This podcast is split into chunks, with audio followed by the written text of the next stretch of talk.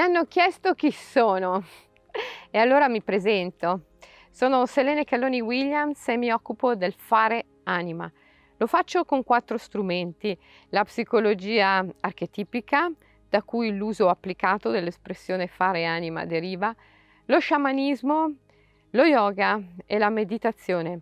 L'uso combinato di questi quattro strumenti è estremamente utile al cambiamento, al vero cambiamento, perché non puoi dire di aver fatto un vero cambiamento delle condizioni della consapevolezza se non hai fatto anche un cambiamento delle condizioni fisiche dell'esistenza.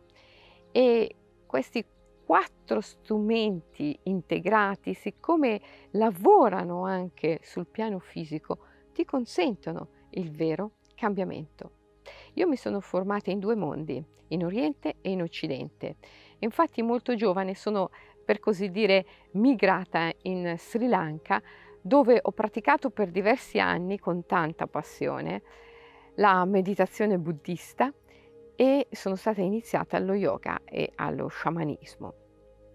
Quando sono tornata in Occidente ho studiato psicologia e dopo la laurea in Svizzera ho conosciuto James Hillman, il grande padre della psicologia archetipica, con il quale ho avuto un rapporto per me determinante, fino a poco prima della sua morte.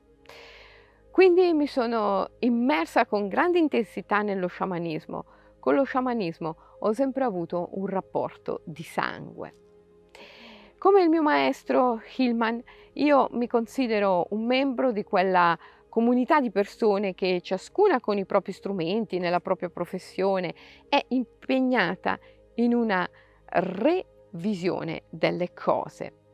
E una revisione delle cose, una revisione del rapporto con il denaro, con l'abbondanza, con il lavoro, con la famiglia, con gli affetti, con il corpo, con il cibo, con il sonno, con la realizzazione personale.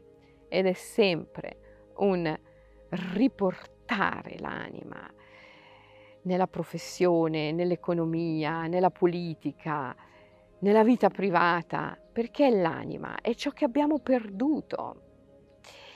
È, come si dice nello sciamanismo, una caccia all'anima, una revisione delle cose. È ciò che io faccio da quasi quaranta anni.